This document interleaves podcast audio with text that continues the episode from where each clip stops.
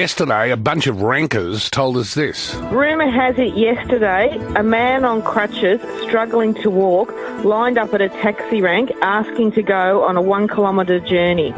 Eight cabs refused to take him. He ended up walking. Last night, Channel 9 News. One Three Cabs has been forced to apologise after more than half a dozen taxi drivers refused a fare for an injured man on crutches. Uh, one double three six nine three. Pick up that phone. You'll get through on the rumor file this morning. you got Speaking- one? Yeah, no, speaking to Sam, the taxi man this morning, he said, well, if you take a short fare, what can actually then happen is you get yourself a long fare. Ah, because that's the way the world That's works. the way the world works.